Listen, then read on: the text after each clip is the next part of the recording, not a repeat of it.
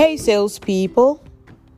Do you sometimes feel like your targets are unrealistic, unattainable, and totally out of whack with what you believe is practical? Before you give up, let's try this four steps and see what happens. First of all, don't panic. Remember, the efficient and achieving salesperson is very confident. It's one of the most important traits of a salesperson. So don't panic. Believe that impossible is nothing. Believe it can be done. I have a colleague that used to say it's only but numbers, and numbers can be achieved. So look at it from that perspective. Step back and see it only as a number. Now, when you've done that, relook at your sales approach. How are you doing things? What do you do for each working day? How do you spend your time? Where do you put your energies? How do you reach out to your customers? What do you do with your territory? Have you had a look at your territory in recent times? Do you have a full understanding of the the amount of suspects and pro- prospects you have within your territory? How have you mapped them?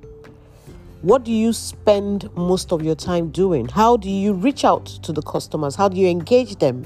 How do you engage your leads? Do you make cold calls? If you're making two or three cold calls, maybe it's time to increase that to 10. Do you believe you are efficiently taking advantage of your work time? Look at that. Next up, look at your engagement. How are you spending your sales time? Do you spend 70% of your time in the office and 30% engaging customers?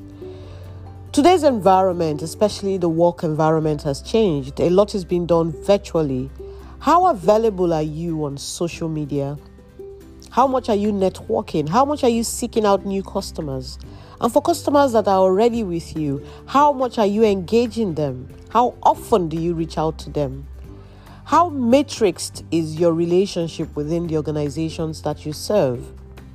These are things that you need to understand. Now, when you've looked at all of this and you believe that you are confident that this is totally unattainable, you have looked at your sales approach and you believe you are doing everything right and there's no room for improvement. And then, of course, you have made sure that you're effectively socially networked and available for your customers and your potential customers everywhere that they could possibly be. Then, my dear salesperson, it's time to speak up. It's time to have that one to one session with your line manager and present your facts and the information you have that actually speaks to the fact that this is totally an unattainable target. And I believe your line manager would listen to the facts, listen to the logic of your story, and work with you to either achieve the target by providing you the resources and capabilities you need to close the gaps that may have been identified, or have a relook at your target to see what can be done. But sometimes we need to understand that targets are actually set by the business, and therefore, we are expected as sales professionals to drive for the achievement of those targets in alignment with the business objectives.